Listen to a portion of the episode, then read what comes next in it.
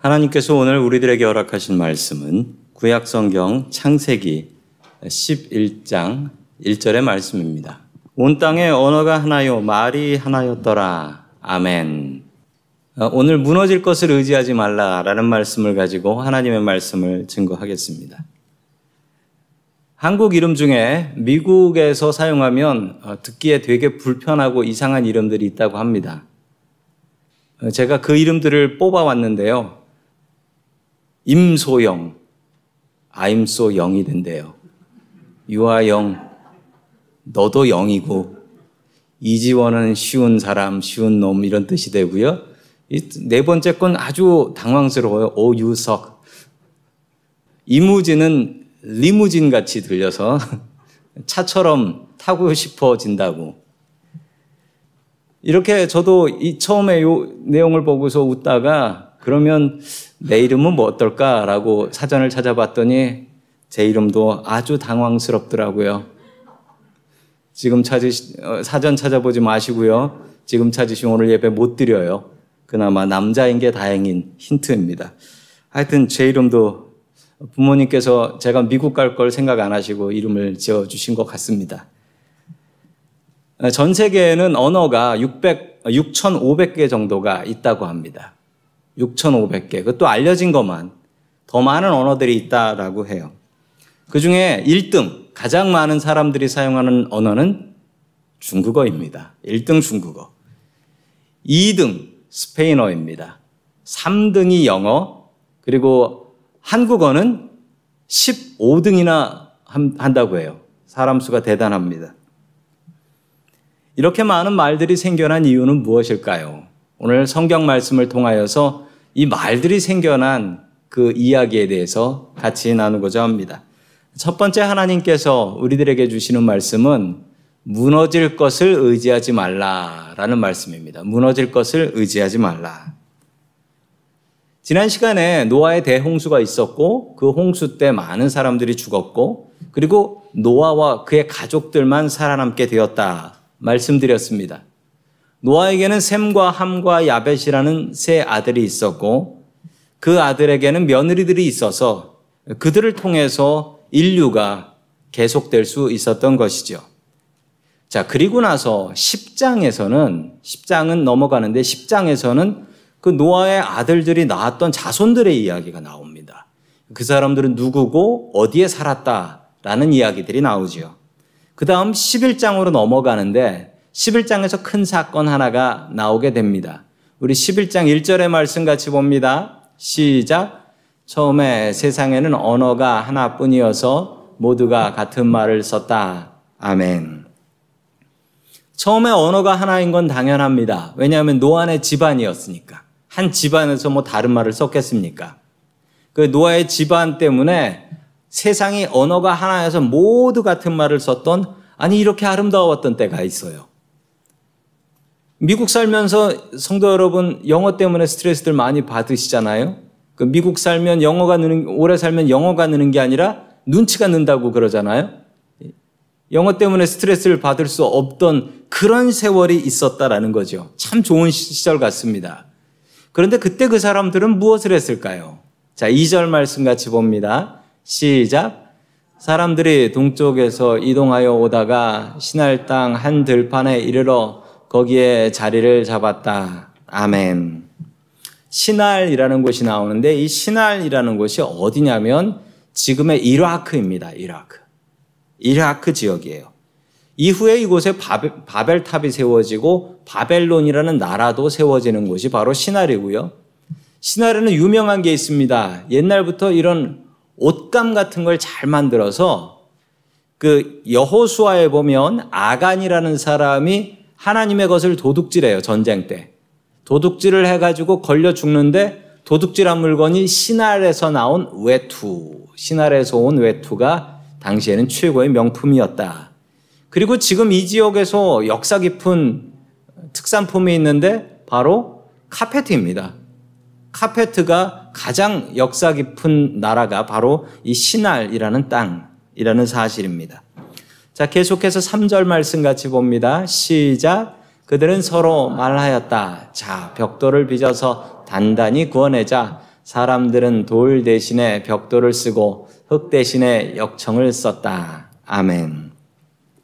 아, 사람들이 뭘 만들라고 건축을 시작하는데요. 그 재료가 독특합니다.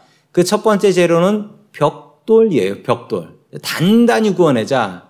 단단히 구워내는 이유는 이 건물을 높이 짓겠다라는 생각입니다. 이 벽돌로 건물을 짓는 이유가 있습니다. 벽돌로 짓는 이유는 이 벽돌은 사이즈가 같잖아요. 규격화된, 규격화된 건물을 지을 수 있었다라는 것이죠. 자, 그리고 흙 대신에 무엇을 쓴다? 역청을 쓴다라고 합니다. 자, 역청은 그 밑에 보면 영어로 보면 타르라고 나와요. 타르. 타르. 이 타르라는 것은 석유에서 나오는 것입니다. 시커먼 액체죠. 시커먼 액체인데 이게 굳으면 아주 단단해집니다. 그게 얼마나 단단해지냐면 지금도 사용을 해요. 도로 포장할 때 아스팔트 시커먼 거로 깔아놓죠. 저거 해놓으면 단단해집니다. 자, 그리고 어, 지붕할 때도, 지붕에도 저 타르라는 것을 사용을 합니다. 그래서 지붕 방수 재료. 그리고 얼마 전에 나왔던 노아의 홍수 때도 배의 방수 재료가 이 역청 타르였다라고 설명을 하고 있죠. 역청은 석유에서 나옵니다. 그렇다면 저 시날이라는 지역에 석유가 나오지요? 예, 맞습니다. 이란, 이라크라는 그쪽 지역이 전 세계에서 기름 제일 많이 나는 곳으로 유명하지 않습니까? 그 기름 때문에 전쟁도 많이 하는 곳이고요. 그 역사는 성경을 통해서도 볼 수가 있다는 사실이지요. 자, 계속해서 4절의 말씀을 같이 봅니다. 시작. 그들은 또 말하였다. 자, 도시를 세우고 그 안에 탑을 쌓고서 탑 꼭대기가 하늘에 닿게 하여 우리의 이름을 알리고 온 땅 위에 흩어지지 않게 하자. 아멘. 탑을 쌓게 되는데 이 탑의 이름이 뒤에 나오는데 바벨탑입니다. 이 바벨탑을 쌓은 목적이 무엇일까요? 탑을 쌓는 목적이 무엇인지 그 노란 글씨가 그 목적입니다. 첫 번째 목적은 우리의 이름을 날리자. 우리의 이름을 높이자. 이게 무슨 얘기냐면요. 예나 지금이나 높은 건물이 있으면 이름이 높아집니다. 이름값을 해요. 그렇죠? 왜냐하면 뭐 한국에도 얼마 전에 무슨 롯데 빌딩인가 그게 큰 게 세워지고 나니까 아주 그 이름이 높아집니다. 지금 샌프란시스코도 그러죠. 샌프란시스코에서 저쪽에 있는 건물 중에 최근에 가장 높게 지은 세일즈포스라는 빌딩이 아주 높게 서 있습니다. 저 빌딩이 서고 나니까 사람들이 어, 그게 뭐 하는 회사야? 라는 것을 물어보게 되지요. 예, 정말 궁금하신 분들은 써니 형제에게 물어보시면 됩니다. 첫 번째 목적은 우리의 이름을 높이기 위해서였다는 것이죠.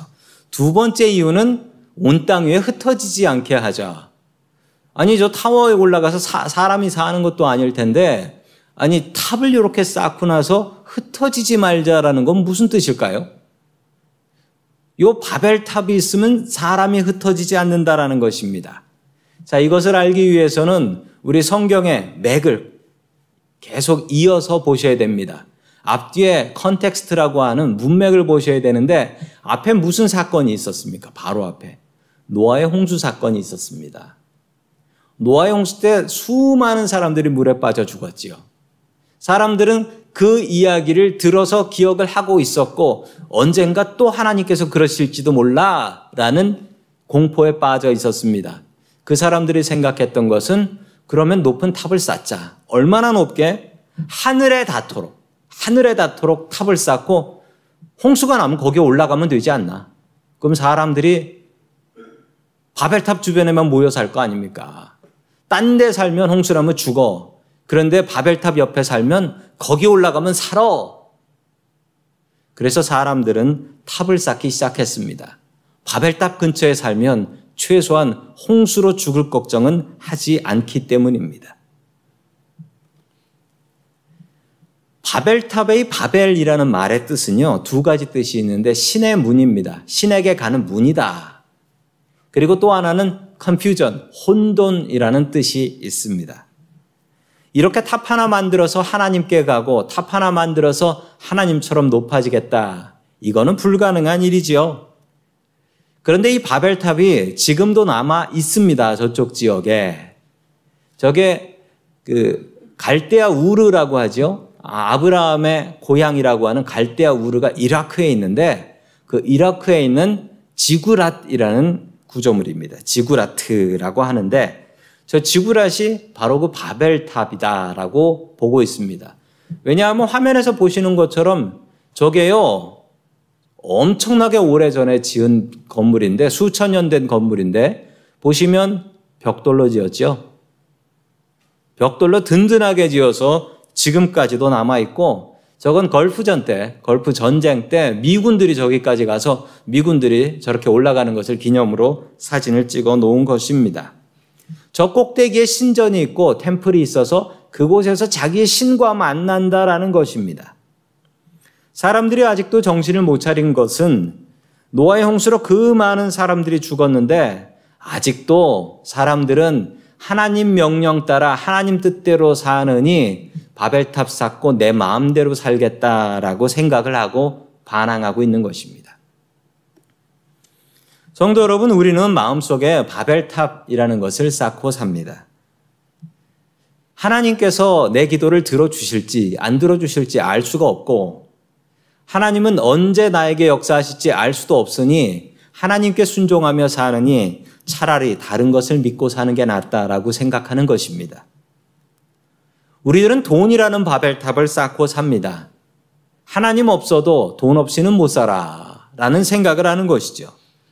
요즘 유행하는 돈으로 쌓은 바벨탑 이름은 어, 비트코인이라고 하더라고요. 또한 우리는 자식의 바벨탑을 쌓고 삽니다. 하나님보다도 든든한 것이 내 자식이다라고 생각하며 자식의 내 인생을 걸면서 살기도 합니다. 어떤 사람은 건강이라는 바벨탑을 쌓고 삽니다. 뭐니 뭐니 해도 건강이 최고다. 이 말은 틀린 말입니다. 어찌 건강이 최고입니까? 우리 하나님이 최고시지. 건강이 영원합니까? 우리가 죽음 앞에 건강은 무슨 소용이 있을까요? 건강도 언젠가 무너져 버릴 바벨탑에 불과합니다. 성도 여러분, 이렇게 열심히 쌓은 바벨탑은 어떻게 되었을까요? 바벨탑은 끝내 무너져 버렸습니다. 우리가 마음속에 쌓고 있는 그 바벨탑, 하나님 말고 의지하는 그 바벨탑도 언젠가 무너질 날이 온다라는 것을 우리는 알아야 합니다. 무너질 것을 의지하지 마십시오. 무너질 것을 안 무너질 것처럼 의지하며 사는 사람은 어리석은 사람입니다. 성도 여러분들의 바벨탑은 무엇입니까? 바벨탑 쌓지 말고 오직 주님을 나의 주인으로 섬기며 넘어지지 않고 쓰러지지 않는 우리 하나님 의지하며 살 수 있기를 주의 이름으로 간절히 축원합니다. 아멘. 두 번째 하나님께서 우리들에게 주신 말씀은 언어가 축복이다라는 말씀입니다. 언어가 축복이다. 우리가 말을 할 수 있는 게 얼마나 큰 복인지 모릅니다. 이 코로나 때문에 정말 힘든 것은 말할 사람이 없어요. 말할 사람이. 말을 하고 싶은데 말할 사람이 없어요. 이 한국말, 한국 문화 정말 대단합니다.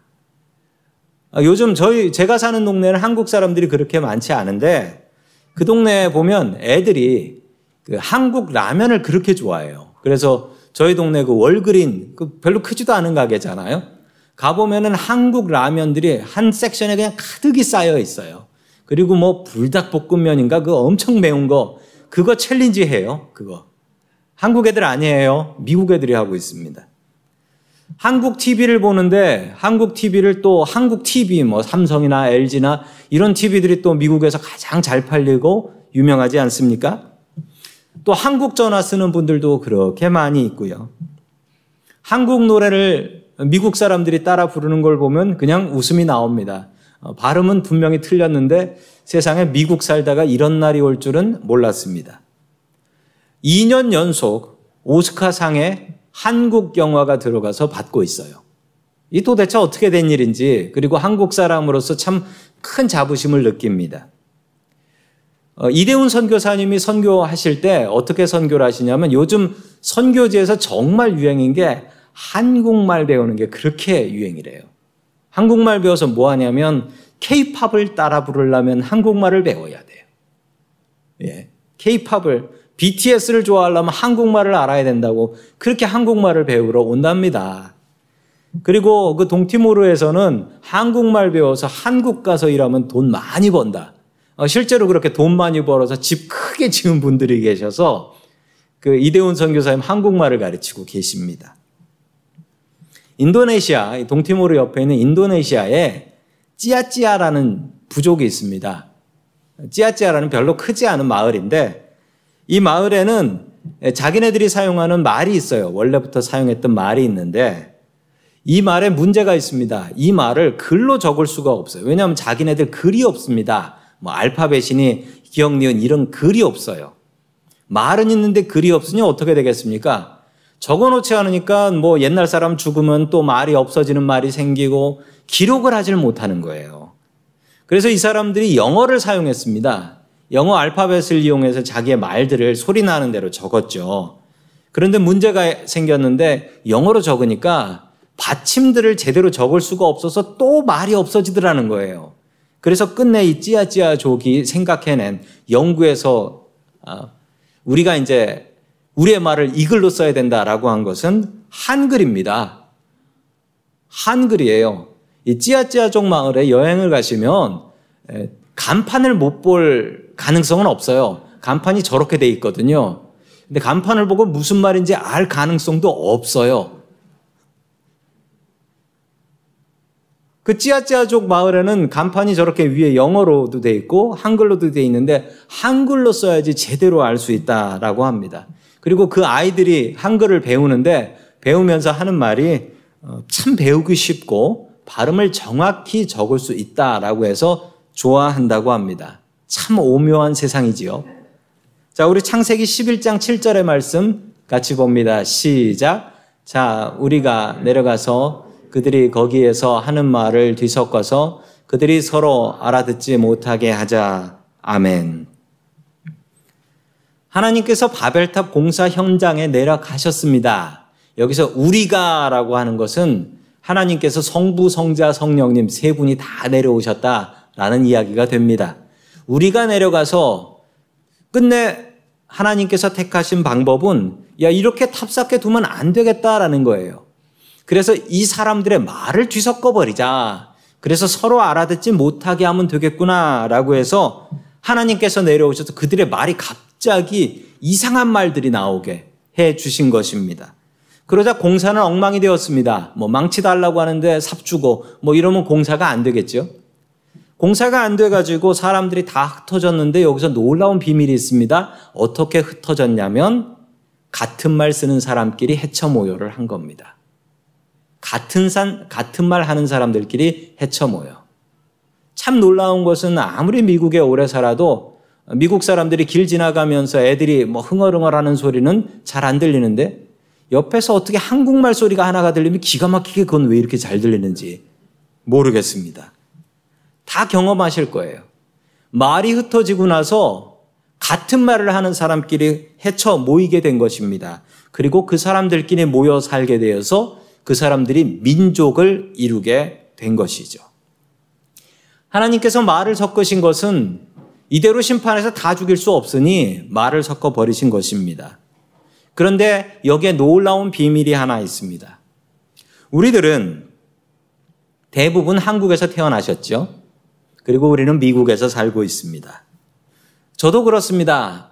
많은 분들이 믿지 않으시지만 저도 한국에서 태어났고 이래봬도 서울 사람입니다. 그런데 자꾸 마트에 가면 왜 그 캐시어가 저한테 영어를 쓸까요? 제가 한국말 쓰면 살짝 놀라는 눈치도 보입니다. 동남아에서 오신 분인 줄 알았다고.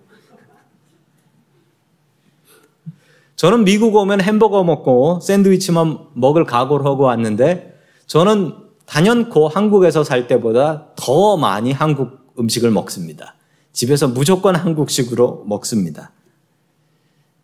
몇 년 전에 교회에서 점심 때 우리 밥 먹지 말고 햄버거 굽자라고 했더니 어, 젊은 청년들이 절대 그것은 안 됩니다라고 결사 반대를 했습니다. 밥 달라고 했습니다. 햄버거는 지겹다고. 왜 우리는 미국까지 와서 한국말하고 한국 음식 먹으면서 살아가는 것일까요?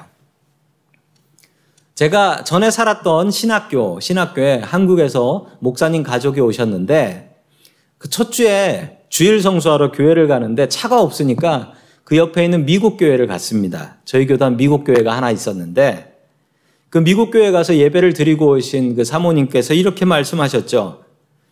목사님, 미국 교회는 하나님이 안 계시더라고요. 도저히 못 알아듣겠어요.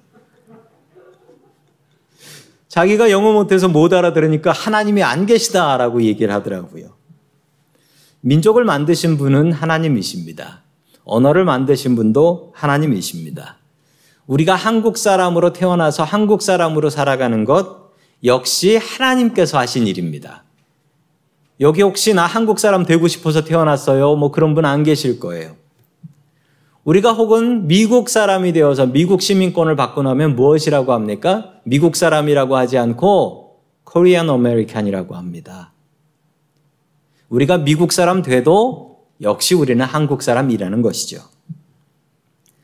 저희 친척 중에 사노제에서 의사인 분이 있습니다. 그분 남편은 아, 변호사이십니다. 아주 큰 집에서 잘 사십니다. 보면 부러울 거 하나도 없는 것 같습니다. 그런데 그분의 후회가 있습니다. 그분의 후회는 한국말 못 배우고 안 배운 것. 이게 가장 큰 후회다라고 이야기를 하십니다. 아무리 봐도 부족할 것 없는 삶인 것 같은데 그분은 뭐 병원에 가서 한국말을 사용할 일도 없습니다. 그런데 왜 한국말이 그렇게 중요하냐고요? 내 뿌리니까요. 내 뿌리니까. 우리를 한국 사람으로 만드신 분은 하나님이십니다. 우리가 지켜나가야 될 전통은 우리 믿음의 전통과 신앙의 전통 이 두 가지를 다 지켜나가야 됩니다. 오늘은 어린이 주일입니다. 잠시 전에 우리 아이들이 아름답게 하나님을 찬양했습니다. 찬양하는데 한국말과 영어로 찬양을 했습니다. 참 감사한 일입니다. 저희 교회에서는 아이들에게 신앙교육과 민족교육을 같이 병행합니다. 교회가 믿음만 가르치면 되는 곳이 아니냐. 저희 교회에서는 한국말도 가르치고 그리고 3일절 되면 태극기 그려서 만세 운동도 합니다. 예, 만세 운동도 해요. 왜 이렇게 하느냐? 교회에서는 신앙교육과 민족교육 두 가지가 다 같이 가야 합니다. 이것을 증명한 사람들이 유대인들입니다. 2500년 전에 나라를 잃었죠, 그 사람들은. 그 사람들이 믿음 교육만 열심히 했는가? 하나님만 열심히 가르쳤나? 그렇지 않습니다. 그들은 민족 교육을 같이 시켰습니다. 그 덕분에 2500년이 지나는 동안 믿음도 지키고 민족도 지킬 수 있었던 것입니다. 저도 아이들을 키우면서 아이들이 자라면서 한국말을 잘 안 하려고 합니다. 예, 당연합니다. 왜 안 하려고 하냐면 내가 아는 한국말은 몇 개 안 되고 내가 크면서 중요하고 어려운 말들은 다 영어로 배우기 때문입니다. 그러면서 아이들이 한국말을 안 하려고 하지요. 그때가 정말 중요한 때인데 어, 성도 여러분 그때 더 많이 한국말을 알려 주셔야 합니다. 아이들이 하기 싫어서 안 하는 게 아니라 몰라서 못 하는 것이기 때문이지요. 이렇게 자란 아이들이 언제 후회를 하냐면 대학 가면 후회를 하더라고요. 대학 가서 첫 번째 방학이 되면 집에 돌아와요. 그때 돌아와가지고 부모님들에게 불평을 합니다. 뭐라고 불평하냐면, 나 한국말 왜 이거밖에 안 가르쳐 놨냐고. 그러면서 막 불평을 해요. 대부분의 아이들이 그래요. 한국말 잘 배운 애는 와가지고 고맙습니다. 인사를 하고요. 왜 그런가 알아보니까 대학을 가니까 다 영어를 쓰지요. 영어를 쓰는데 그런데 문제는 수업 끝나고 나서 해쳐 모일 때는 자기 말 따라 모이더라는 거예요. 이 바벨탑에서처럼. 자기 말이 같은 사람들끼리 모이는데, 아니, 내가 한국말이 딸리니까 한국 사람들 그룹에 제대로 못 끼니까 그게 불편해서 와서 불평을 하더라고요. 또 크게 후회할 때가 결혼을 해서 아이를 낳고 나면 또 많이 후회합니다. 그때 왜 후회하냐면요. 내 아이에게 뿌리를 알려줘야 되는데, 내가 한국말을 잘 모르니 내 자식에게 뿌리를 잘 가르칠 수가 없더라. 그게 너무 안타깝더라. 라고 고백들을 합니다. 그래서 우리는 아이들에게 신앙교육도 잘해야 하지만 민족교육도 한국말 교육도 잘해야 합니다. 여기서 늦으신 분은 아무도 없습니다. 손주를 열심히 가르치면 되니까요. 아무도 늦지 않으셨어요. 오히려 말을 통일하는 것이 더 나쁜 일 같습니다. 하나님께서 갈라놓은 말을 통일하는 게 더 나쁜 일이에요. 무슨 얘기냐고요? 실제로 이런 일들이 있습니다. 지금 중국에서는 큰 문제인데 중국에서는 조선족들에게 한국어를 사용 금지하고 있습니다. 한국말 교육을 금지하고 있어서 한국말을 학교에서 가르치지 못하게 하고 그 사람들 대학 입학 시험에 한국어가 있었는데 조선어라고 하죠. 조선어가 있었는데 그 조선어를 빼버렸어요. 그래서 작년에 조선족 분들이 저 명동에 있는 중국 대사관 앞에 가서 시위를 하고 있는 겁니다. 한국말을 가르칠 수 있고 시험에도 대학 입학 시험에도 포함하게 해달라라는 것입니다. 왜 중국에서 한국말 자꾸 없애려고 하냐면 그래야지 한국이라는 민족이 사라지기 때문에 조선족이라는 민족이 사라지기 때문에 한국말을 없애려고 노력하는 것입니다. 일제시대 때 일본도 똑같은 노력을 했습니다. 한국을 없애려고 조선 땅을 없애려면 저 조선 말을 없애야 된다라고 해서 저렇게 학교에서 조선 말을 못 쓰게 하고 일본 말을 가르쳤습니다. 강제로. 그리고 이름까지 바꿔놨죠. 저희 아버지에게는 이름이 두 개가 있습니다. 한국 이름과 또 가네모토 에이기치라는 이름이 있습니다. 이 이름은 담임 선생님이 그냥 지어 놓으신 일본 이름이라고 하셨습니다. 언어를 뺏으면 그 나라가 없어지기 때문입니다. 하나님께서는 우리에게 언어와 민족을 주셨습니다. 하나님께서 언어를 다르게 하신 것은 징벌이 아니었습니다. 이래야지 너희들이 살 수 있다 라는 것을 알려주시며 민족을 가르치고 언어를 가르신 것입니다. 이것은 절대 저주와 벌이 아니었습니다. 우리가 이렇게 미국까지 와서 한국말로 모여서 예배 드리는 것은 하나님의 뜻이고 하나님께서 내려주신 복이라는 사실입니다. 우리를 한국 사람으로 태어나게 하신 분도 하나님이십니다. 그리고 우리가 한국말을 할 수 있는 것도 하나님께서 주신 선물입니다. 이 선물 잘 간직하고 우리의 자녀들과 손주들에게 가르치십시오. 신앙교육과 민족교육 바르게 하며 살아갈 수 있는 저와 성도 여러분들 될 수 있기를 주의 이름으로 간절히 축원합니다. 아멘. 다 함께 기도하겠습니다. 하나님 아버지, 우리를 한국 사람으로 태어나게 하시니 감사드립니다. 미국 땅에서 살 수 있도록 도와주심도 감사드립니다. 하나님, 우리는 스스로 마음속에 바벨탑을 쌓고 살아갑니다. 돈이라는 바벨탑을 쌓고 자식이라는 바벨탑을 쌓고 또 건강이라는 바벨탑을 쌓습니다. 자신의 명예를 위해서 내 이름을 높이려고 바벨탑을 쌓습니다. 주님 언젠가 무너져버릴 바벨탑을 의지하지 말게 하옵소서 오직 영원하신 하나님을 의지할 수 있게 하여 주시옵소서 하나님 우리가 이 미국 땅에서 한국말로 예배하고 한인교회로 모일 수 있게 하시니 감사드립니다. 우리의 자녀들을 한국말로 잘 믿음 생활하도록 가르칠 수 있게 도와주시옵소서. 한 한국 민족이라는 자부심을 갖고 살아갈 수 있게 도와주시옵소서. 우리를 예배자로 부르신 예수님의 이름으로 기도드립니다. 아멘.